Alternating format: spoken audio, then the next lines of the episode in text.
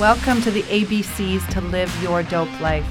This is an opportunity to be a fly on the wall while I engage with some of the most fascinating, inspiring, and brilliant people I know who have played a direct or indirect role in my own healing and continued growth process.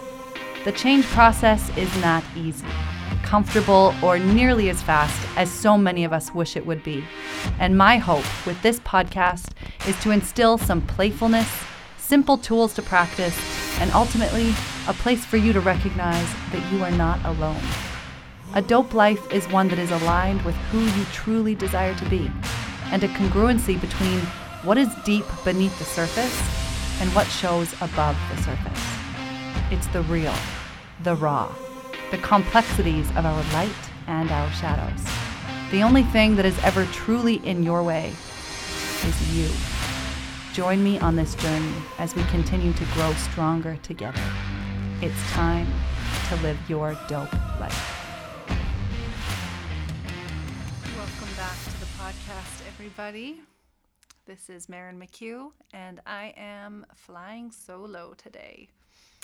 I'm really excited to um, be bringing in the topic of breath once again. It has been, I think, over a month since I released an episode Um, that was uh, a little immature in its release. Um, I was just so excited about what I was learning and practicing, and really felt the need to um, practice my articulation and put it out into the world. And I'm glad that I did. Um, and this will be the two point oh version of that episode. I um, have a few notes in front of me this time, and uh, I have been practicing daily. researching daily um, and practicing my articulation of, of this complex and important topic of what is it to breathe well. This question has been on my mind for years. Uh, anytime I heard proper breathing or to breathe well, it would just, you know, I would stop and really get confused. Like, what does that mean? How do I know if I'm breathing well? Um, what what do I need to be paying attention to? And, you know, there's so many different breath techniques that all serve a very important purpose. But if you're not really clear on why you're practicing a certain technique, then it's just one of those experiences where you're like, yeah, I felt good doing that, or that activated me. I felt stressed, or I felt like I couldn't breathe. And then you walk away with, well, that was an experience, but I don't really know how that's going to integrate into my life, or what I'm supposed to know about myself or about breathing. So that question has been my catalyst in really diving deep into this breath work. And, you know, I, I even posted on my Instagram a few weeks ago a picture of myself with packing tape across my mouth, um, which was my interpretation, my version of mouth taping for sleep, and realized after a couple of weeks that I was being far too extreme. It's not necessary to completely cover my mouth. Um, and using packing tape, there are some toxin, toxins in that tape, and I would wake up in the morning and I was like, oh, my mouth tastes funny. So I, uh, I realized after that that, you know, slow and steady always is the way to actually create some sustainable, healthy habits. And and not only was I being extreme with my mouth taping, but I was also being extreme in my breath practice. I had discovered C O two tolerance and realized in my own testing that I had extremely low C O two tolerance. And I'll get into a little bit more detail in a moment here. Um, But what I did with that information was become overzealous with daily static apnea practices, which is um, holding your breath in, in stillness uh, on land, obviously. So this comes from free divers. They will do this as a practice to develop their ability to hold their breath for longer underwater. And I was not honoring the importance of Uh, again, slow and steady and mild air hunger versus extreme air hunger. And what that did was actually tip me into further activation and overwhelm. And my poor husband had to deal with uh, me just being a little bit of a stress case for uh, a couple weeks, maybe longer. Um, so really important experience for me, though. Uh, this is a lesson that I need to learn in many different areas of my life, and I don't regret one piece of what I've been through in these last couple months in this practice. It's been very eye-opening, and I am now much more clear on how to be softer and gentler in the practice of increasing my tolerance to carbon dioxide fluctuations. So maybe a good place to start with this would be um, rhythm. I find uh, this this aspect of breathing really, really fascinating. So the the respiratory um, generator, or the se- the respiratory central pattern generator, or respiratory generator, it resides in your brainstem, and this is the part of the brain that is uh, directing your body to breathe in whatever pace um, you're breathing in when you're not paying attention to it, right? So there's conscious breathing, where you are deliberately paying attention to your breath and modulating it. And then there's also the way you breathe when you're not paying attention to it, okay? So this respiratory central pattern generator is what's controlling your breath when you're not paying attention to it, or when you're watching it and not trying to manipulate it. And it is also in the same area of the brain that is called the reticular activating system. And every piece of stimuli, internally and externally, moves into this R A S, reticular activating system, and then moves into the brain, into the thalamus, which can be thought of as like the mail, mail room of the brain. The stimuli goes into the thalamus, and then from there, the pertinent information is dispersed based on um, importance, on expectation, assumption, belief, uh, what has been perceived as important information, which is quite subjective. So what's interesting is that that, that bloom of stimuli moving into the thalamus can happen at a really quick rate, and it can also happen at a little bit of a slower rate. So you can think of it almost like a metronome. And when that internal metronome is moving, let's start with quick. So say it's moving really quick. That's usually associated with a stress response. You know, a lot is coming at you and you need to process it really, really quickly. So when you're in that kind of state, the metronome is moving really quick, the sense of I becomes much larger. Whether you want to call that the ego or um, or really just a stress response, because at this point you're in a survival mechanism. So the sense of I is really important. How is this impacting me? What am I noticing? What am I feeling? Uh, who am I? Oh, how how do I relate to all these things that I'm perceiving, thinking about, feeling? So the sense of I becomes really big. Now, if the internal metronome is moving a little bit slower, you could equate that to, you know, being quite relaxed or moving really, really slow. It could also be uh, a shutdown response, which I can get into as well. Um, and what's really important here is to recognize that what the internal system is trying to do is actually match appropriately the internal with the external. So, for example, if the internal metronome is moving really quick, but the external stimuli, the situations around you, feel like they're moving really slow, you might find yourself being really impatient, acting out really quickly, um, you know, standing in line and just being like agitated. Why is everything moving so slow? Why did I get in this line? You know, we can, again, the sense of I becomes really big because the internal metronome's moving quick, and we might perceive the external environment as moving really slow. So this could even be like you sit down to meditate or to practice your breath, and uh, and because maybe you're in a really agitated state, the internal metronome's moving really quick, you've shut down as much stimuli around you as possible because you're about to meditate or practice your breath work, and you might actually just feel super agitated, annoyed, like I need to do something, I need to get out of here, which is such a normal part of the process of slowly bringing yourself back down. But so often we start feeling that and we just go, oh, now's not the right time. I, I can't meditate. I can't, I can't practice my breathing.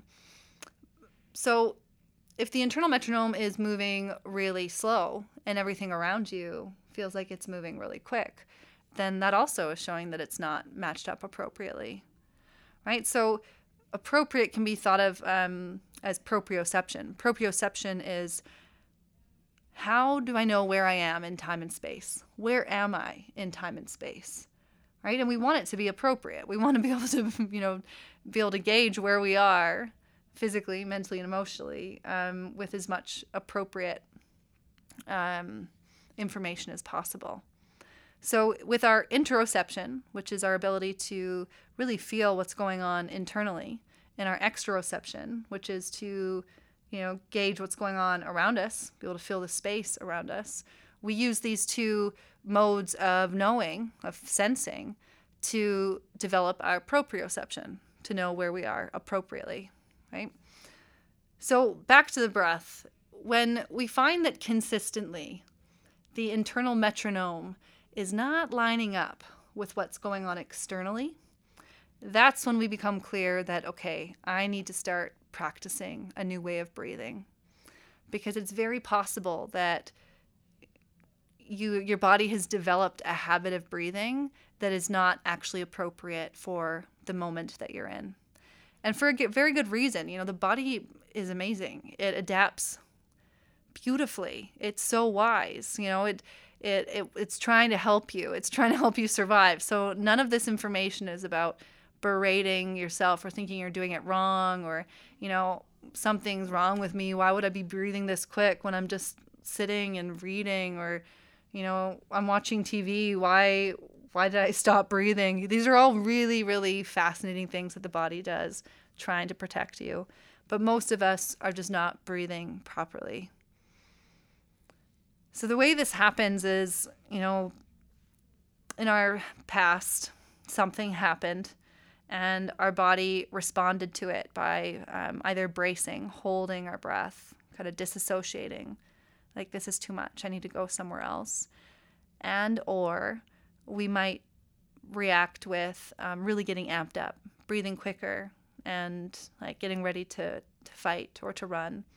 And many of us have both of these patterns, because often we get really amped up, we're ready to fight or run, we're in hyperarousal, and and we can't get away, or the situation doesn't change. You know, we're kind of stuck in maybe a, a dangerous or overstimulating environment, and so the body's next line of defense is shut down, disassociate.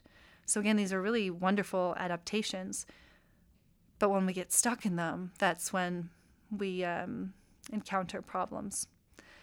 So this respiratory central pattern generator, it can get locked into uh, an inappropriate way of breathing because we spent uh, a long period of time breathing inappropriately.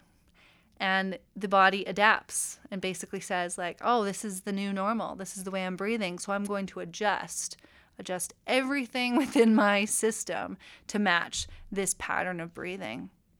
And and this is where we can get into C O two and uh, oxygen levels, because this plays a big part in understanding what's happening with your breath. So we often talk a lot about the importance of oxygen. Obviously, it's important. We need oxygen. But the lesser known and talked about component is carbon dioxide. We need five percent to seven point five percent of carbon dioxide in our lungs and blood to be able to actually absorb the oxygen that's in our blood. We could have ninety-nine percent blood oxygen levels, and if we don't have enough carbon dioxide, we're still going to be oxygen deprived. So the way that this really impacts people is that if, if you are an overbreather, I I'm an overbreather. So I have, uh, because of just the anxiety I experienced, um, a lot of uh, A D H D symptoms growing up, um, being an elite athlete, my whole life was around overbreathing. And, and I just didn't know any better. I didn't know what the proper way to breathe was. So it was all about deep breaths. And, um, you know, anytime I became short of breath, it was just open my mouth and keep breathing. And over time, what this did was it taught my body that um, anytime C O two levels started to creep back up to actually optimal levels, my body saw it as uh, a danger sign. It would get into a little bit of a panic response, and then I would start to overbreathe a little bit more to expel that carbon dioxide and get it back down to what my body had adapted to as a lower level. So a lot of the mental health issues I had for twenty plus years, A D H D symptoms, really poor focus, um, impulsive behavior, I am now seeing from this new lens of uh, my body had such low tolerance to C O two that I just was constantly in this battle of overbreathing and keeping me in a state of um, slight to severe activation all the time. So we need to be able to recognize um, where we're at when it comes to C O two tolerance. And a great way that you can test this is to take a few moments just to get comfortable and connect with your breath. And, you know, I'll describe this. I don't expect you to do this right now, but this is something you can check on later and, and, and to do consistently for one week to get a gauge of what the median um, medium number is. Because it's not like you do this test once and then you have your, your score or your number. Um, it'll change slightly each day. And it's a great thing to do first thing in the morning when you wake up. So you take a few breaths. And there's two ways to do this, actually. And you're welcome to do both and see what works for you. So the first one is at the top of an inhale. And it's not how full can I get my lungs, deep, deep inhale. It's just a regular breath. So that might be like eighty to ninety percent of your full capacity. When we're just breathing normally, we're not filling our lungs to our fullest capacity.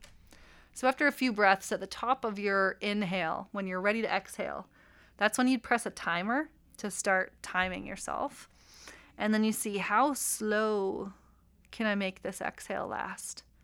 Really lengthening that exhale for as long as possible, not holding your breath in between little exhales. It's a smooth exhale the entire time. Now you're either going to get to the bottom of the exhale when you're empty and hit stop then on the timer, or you might find that as you're lengthening, drawing out this exhale, your body might actually just make you breathe. You might feel a, a spasm in your diaphragm and you're just like, whoa, I just breathed in a little bit or a lot. So you'd hit the stop button then. So that'll give you an amount of time of how long you were able to draw out your exhale before your body said, breathe. Now, another way you can do this is um, what Patrick McKeown calls the BOLT score. And this would be, again, taking a few regular breaths, but then this time it's at the bottom of your exhale. So at the bottom of your regular exhale, it's not how empty can I get my lungs? It's just the natural conclusion of a natural exhale for you at this point in time. And you'd hit the timer to start right at the bottom of your exhale, and you hold your breath with empty lungs, relaxing around the emptiness, just being completely still, holding that breath at the bottom of your exhale. And what you'll, this one can be a little bit more subjective because it's not about how long can I hold my breath to the point where when you take your next inhale, it's this wild gasp for air. We're just looking for mild air hunger. So that point where like your diaphragm might spasm or, or you just feel your body tense up where it's your body saying it's time to breathe. And that's when you press stop on the timer and allow yourself to breathe. And that first breath in after your breath hold, it should be um, relatively calm. Again, if it's a really hysterical breath in, then you held for too long and you're not actually getting a realistic BOLT score, which is the blood oxygen level test. So either one of these tests work. You just want to use one consistently. And what this shows you is your body's ability to tolerate carbon dioxide increasing, right? Because whether you're you're holding your breath, when you're holding your breath, your carbon dioxide is elevating because carbon dioxide is um, constantly being created inside your body Um, as part of metabolism in every cell. It's what's um, generated from metabolism, and, and that's what you exhale out, right? So holding your breath just means that's slowly increasing before you can do anything about it.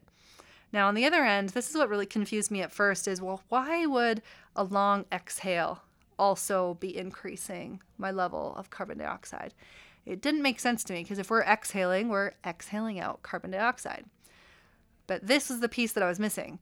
Is that each inhale you take in, that's when the exchange of oxygen and carbon dioxide that's currently in your body happens, right? On the inhale, the exchange happens. As you exhale, the that first breath in, you're now just exhaling the carbon dioxide that just was brought into the blood cells and then brought into your lungs to be exhaled.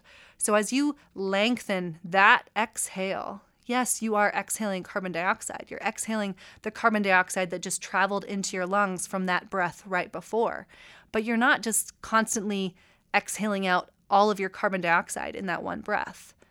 So as you're exhaling that one breath, there's still carbon dioxide elevating in your body, getting ready for the next breath to be an exchange of oxygen and carbon dioxide. So if anything, anyone else was confused about that, um, I hope that kind of explained it. It took me a really long time to grasp that. Um, let me know, though. I can explain it further. And actually in the book, Breath by James Nestor, he has a beautiful analogy that he uses to describe this process of oxygen and carbon dioxide exchanging. So that's definitely worth checking out. Um, and I have it written out. If you email me, I'll send it to you. Okay, so back to breathing.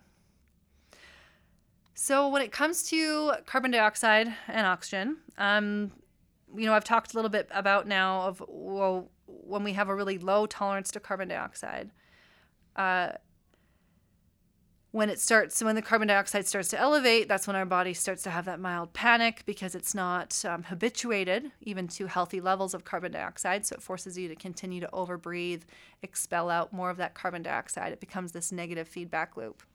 Now, if we're going to change the baseline for our respiratory centered pattern, central pattern generator, we need to do eight to twelve minutes of very conscious breathing uh, where we develop mild air hunger.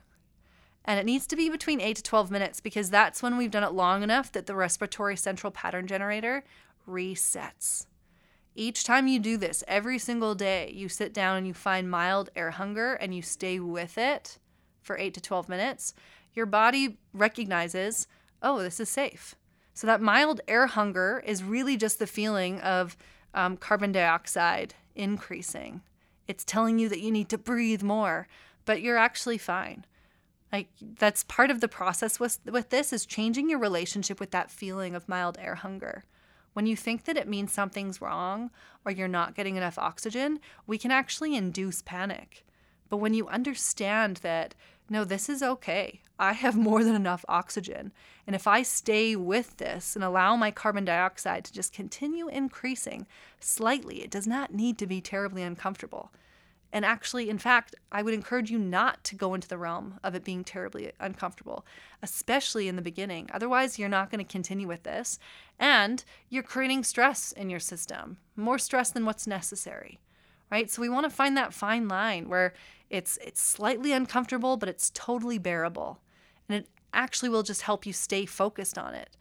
So you're going to be in this hyper-focused, relaxed state, which also is having a lot of benefits for your body. So one of the ways that I've been practicing this is um, really paying attention to the amount of air I'm breathing in. So uh, when I'm sitting down to do this mild air hunger practice, um, I also have some practices for walking and um, checking out Patrick McKeown's book, uh, The Oxygen Advantage, will give you lots of different practices. And, and this is something that I'm, I'm supporting people one-on-one with as well, if you're interested. But where I would suggest you start is, well, first of all, you might sit down and find that just slowing your breath down might feel like mild air hunger. So start with that. No breath holds. Just breathe slower. That might be terribly uncomfortable for you. Depending on where you are in terms of your carbon dioxide tolerance, what your BOLT score is, if it's really low, uh, you need to be really, really gentle with yourself in this process. So yeah, starting really slow breathing. So a good way of, of doing that would be, you know, once you're really just, without trying to manipulate your breath at first, you're just checking in with, okay, what is feel what feels like a natural breath for me in this moment? Breathing through your nose. You're just checking in. Noticing the tempo, the pace, the intensity. Do I have to occasionally like take a full, full breath in just to feel a little bit of re- relaxation? So you're just kind of just taking inventory on your natural breath at this point in time. And if you can, get into counting the duration just to get a, a bit of a number of, okay, in general, how long is my inhale and how long is my exhale? So once you've landed on a number of, let's say, for example, you notice that, okay, in general, my, my inhale is around four seconds and my exhale is around four seconds. So then you would, without trying to bring in more air, Just see if you can make it last a little longer. Like, see if you can stretch it to five seconds in, five seconds out. So if doing that produces mild air hunger, that becomes your practice. Okay, doing that for, and if eight to twelve minutes feels overwhelming, then forget those numbers and start with thirty seconds. And if you do that every single day, you're going to slowly build up the capacity to extend it longer and longer. So this is, again, not about how quick can I um, increase my carbon dioxide to- uh, tolerance. This is about what will I do daily? What will I enjoy a little bit? What's going to help me actually connect with myself? That more matters more than anything else. So in this example, let's say you do five seconds in, five seconds out, and you actually still feel quite calm. Like, it actually feels good. It's it's even uh, down-regulating you a little bit. You can do it pretty easily. It's feeling good. So then you would get into a little bit of breath retention at the bottom of the exhale. So maybe you do five seconds in, five seconds out, breath hold for two seconds. And then on your next inhale, you want to make sure, again, that it's not one of those uh, really intense gasps for air. That would tell you that, okay, I've I've pushed a little too far, because we need this to be still slow and smooth. I find it really helpful to have my hand on my belly and on my chest when I'm doing these breath techniques, so that if I do find that it's, you know, right on that edge where it's a little bit intense, and if I'm not paying attention, the inhale can be quite abrupt, quick, intense. So having my hands on my body not only keeps me in my body, but it gives me a little bit of feedback. So as I'm taking that breath in, I can even push my hand on my belly a little bit to help it stay nice and slow. So in this example, again, let's say you're doing five seconds in, five seconds out, two second hold, and you're doing that and it's no problem. Again, it's even maybe making you feel like this is calming me down even more. Like, I feel quite grounded. This feels good. So then you know, okay, I can maybe take this a little bit further. So the next step would be shorten the inhale a little bit. So maybe it's a three or four second inhale, and then five or six second exhale, and then two second hold. So you'd continue going in this direction until you find that line where, okay, I've met some mild air hunger. And where you can take it further and further is, okay, now it's like a two or three second inhale. Okay, I'm exhaling for about six to eight seconds. And then I'm holding my breath for five seconds, six seconds, ten seconds.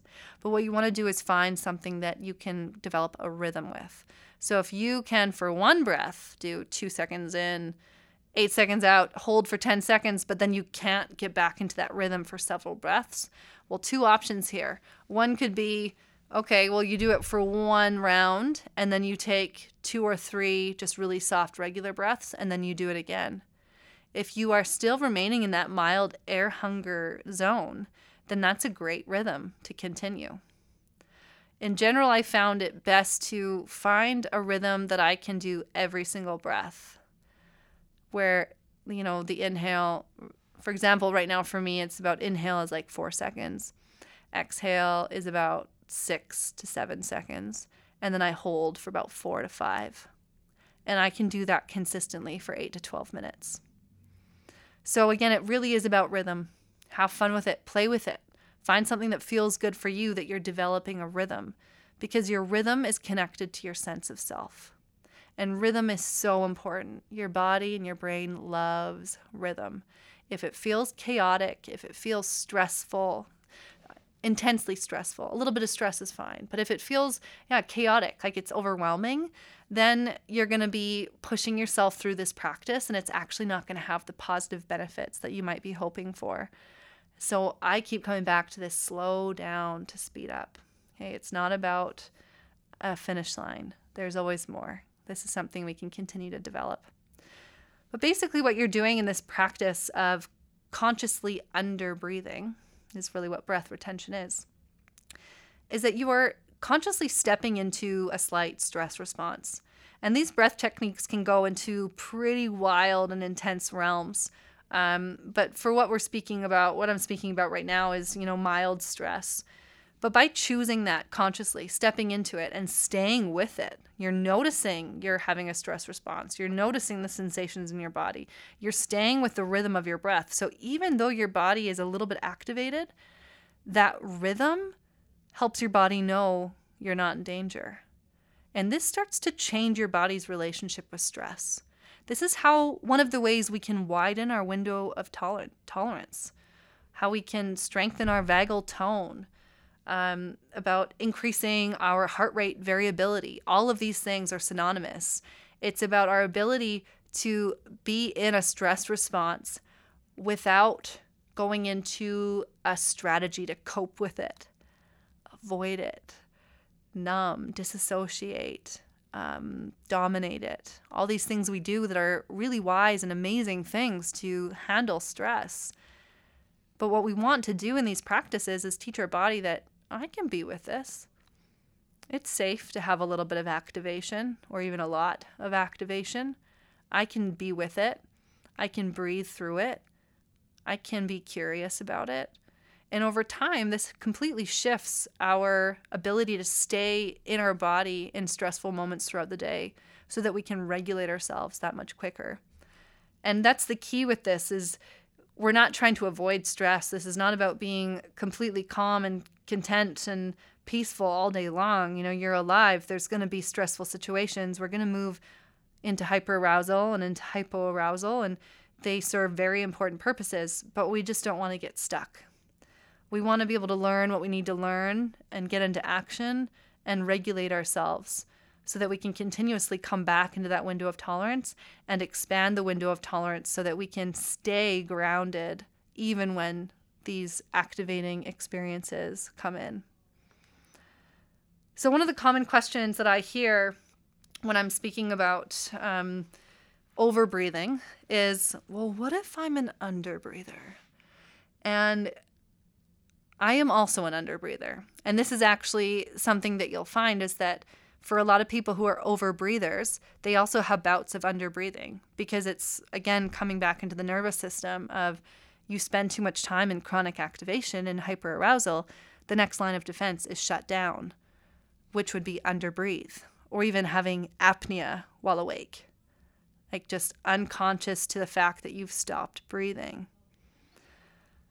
So when it comes to that, if you're finding that that's your pattern, that in general you just don't feel like you're breathing enough, a lot of the practices are going to be very similar as what we would do if you were an overbreather, because it's just saying that your nervous system is not responding appropriately to what's actually happening around you in general.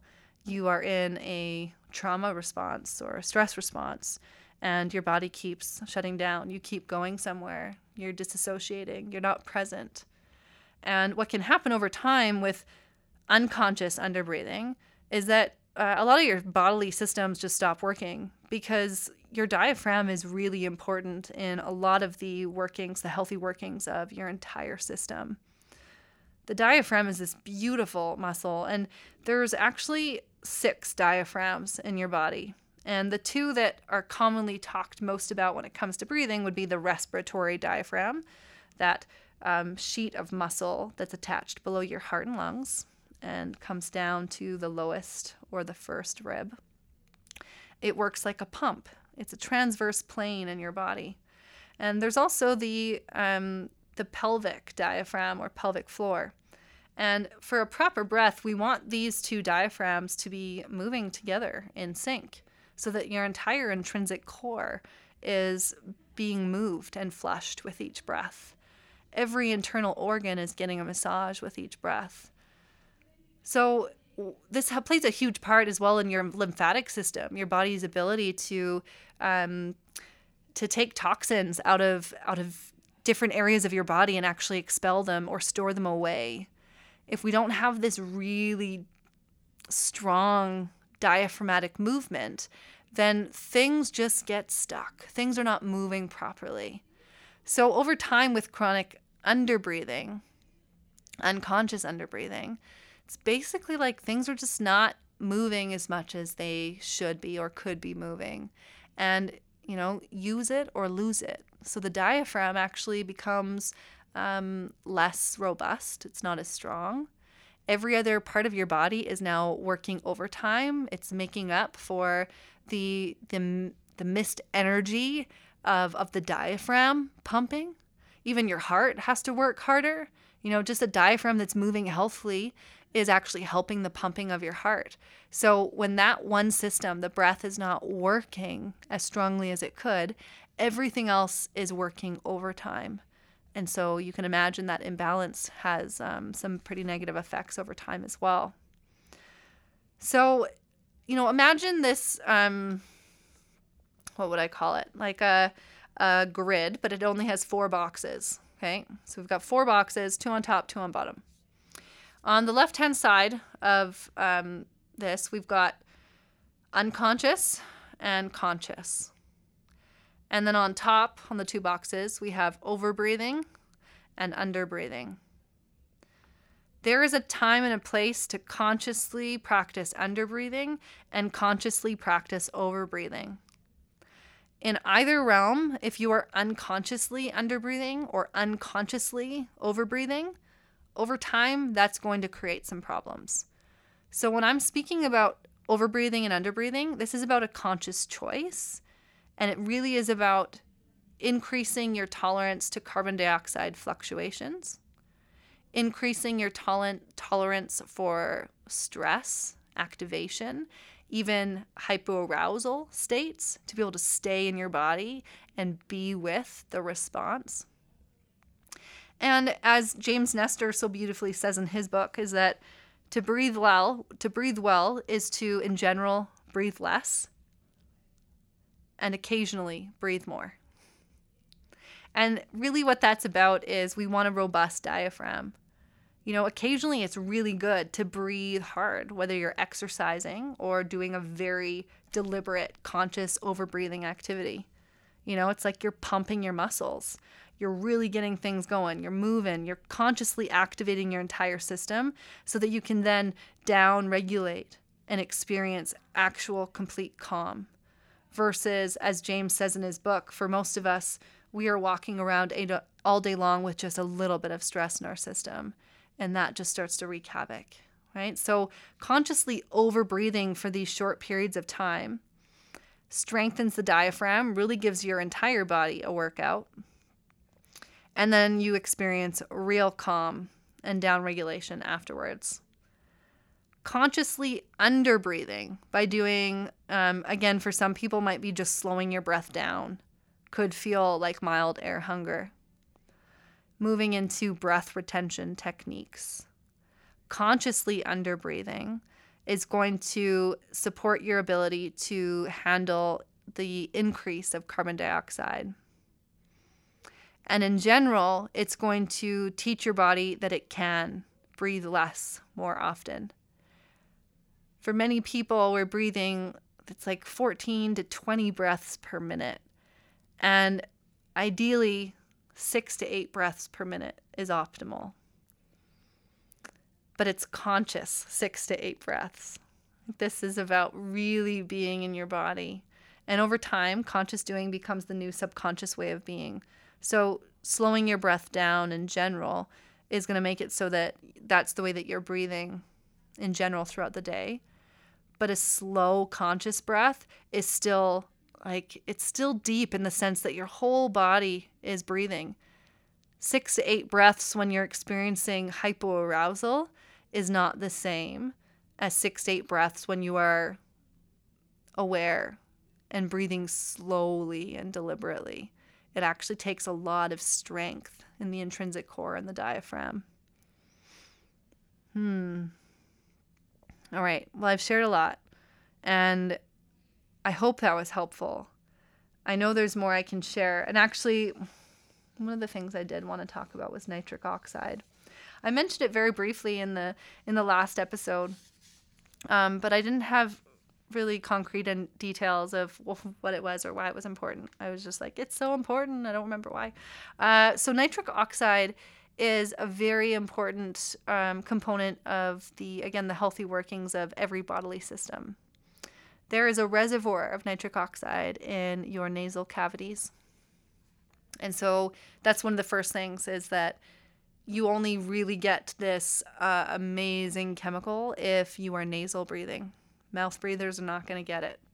So if you are someone who um, breathes through your mouth quite often, you might find that mild air hunger for you is actually just spending five minutes where all you do is breathe through your nose. And that would be a beautiful place to start, to slowly build up your ability to breathe through your nose. For a lot of people who've spent a lot of time breathing through the mouth, when we first start breathing through the nose, it actually feels really um, closed up. And again, use or lose it. It actually does start to close up more and more when you're not breathing through it. But our amazing body can adapt really beautifully. Nitric oxide itself is a vasoregulator, so it starts to open up pathways in the body, including the nasal cavities. So a really cool exercise you can try is, at the bottom of your exhale, hold your breath for even like three seconds, and then slow inhale through the nose. And then again, exhale. Do this three times, where you hold at the bottom for a few seconds and then a slow inhale in. What you might notice is that by holding your breath at the bottom of your exhale, the nitric oxide is building up in that reservoir of the nasal cavities. So as you take that slow inhale, you want to give that breath a lot of time, all the air molecules to um, attract in the nitric oxide to then move through your body. So each breath that you do that, you might find not only your nose opens up, but your whole body just feels a little bit calmer, more open. Another thing you can do is hum on your exhale. Hmm, and really draw out that exhale to the bottom and allow that hum to become quiet. Do that three times on your exhale. It would be really great to try breathing through your nose before, and then do those three hums, and then breathe through your nose after that. And humming also produces more nitric oxide, makes it easier for us to breathe through the nose. So nitric oxide plays an important role in increasing your overall energy and stamina and libido. It improves circulation and oxygenation through vasoregulation, the opening of blood vessels, versus vasoconstriction, which would be the closing of blood vessels. It improves your muscular recovery. This has been really fascinating for me since I've committed to only breathing through my nose, um, unless I'm talking, like I'm only breathing through my nose, and even in exercise. And this is something that if your BOLT score is really, really low, if you have very low carbon dioxide tolerance, Um, committing to breathing through your nose in exercise is going to be a rude awakening. If you're already someone who exercises, um, it will completely change your ability to push your body to maybe the limits that you are used to. But it's really, really important. Slow down. Get to the point where you can stay breathing through your nose, and then you slowly build your exercise regime back up, um, ensuring that you can continue with nasal breathing. If you really love pushing yourself, getting into those anaerobic zones, then maybe there's a few minutes of your exercise where you get to that point where you have to open your mouth to breathe. But like ninety to ninety-five percent of your workout should be nasal breathing. So that's another next step you can get into when you're used to just breathing through your nose. Then you go into, well, I'm going to go do a brisk walk and see if I can breathe through my nose. Everything, it's like learning to do everything once again. Um, nitric oxide also plays an important role in homeostasis, so um, the ability to keep your blood saturation levels um, optimal. So as you continue to practice increasing your C O two tolerance, breathing through your nose actually limits the amount of air that you can bring in. It supports you in slowing your breath down. You know, you open your mouth and breathe, you're bringing in a lot of air, inhale and exhale. The nose actually helps you regulate. Breathe a little slower, breathe a little less. The nose also is um, supporting you with uh, filtrating, filtering the air you breathe in. Um, it hydrates, uh, like moistens the air, so it's less of an impact on your lungs. It helps change the temperature so that your lungs can absorb it quicker. There's a lot of reasons why the nose is there. It's a, a very complex system that when the air moves in, a lot of really important things are happening before it moves into your lungs. So nitric oxide also plays a role in improving clarity of mind through neurotransmission, which is just communication within the brain. So again, that same concept of vasoregulation, things open up, things are moving more smoothly which would include, for the brain, there's more clarity. Things are communicating more smoothly. It strengthens your immune system. It helps relieve stress. Um, it has a positive feedback loop towards better breathing in general. The more you breathe through the nose, the better breather you're going to become. It prevents high blood pressure. It lowers cholesterol. It keeps your arteries young, flexible, and removes plaque buildup and clots, and reduces risk of heart attack and stroke. These are all pretty amazing things, and this is just from a chemical inside your nostrils right now. So ways to cultivate nitric oxide. Nasal breathe. Slow inhale. Take your time with your inhale. Really give that nitric oxide some time to move through your body. Uh, using humming, like I mentioned. Breath retention at bottom of exhale, followed by a slow inhale. Movement and exercise with nasal breathing. Um, increase intake of antioxidants. And eat vegetables high in nitrates, like cabbage, dill, turnip, Um, celery, Chinese cabbage, fennel, leek, parsley, uh, lettuce, beetroot, spinach. I'm sure you can look up online lots of different vegetables that have nitrates. Um, so James Nestor in the book Breath says that nasal breathing alone can boost nitric oxide sixfold, which is one of the reasons we can absorb about eighteen percent more oxygen than just by breathing through the mouth.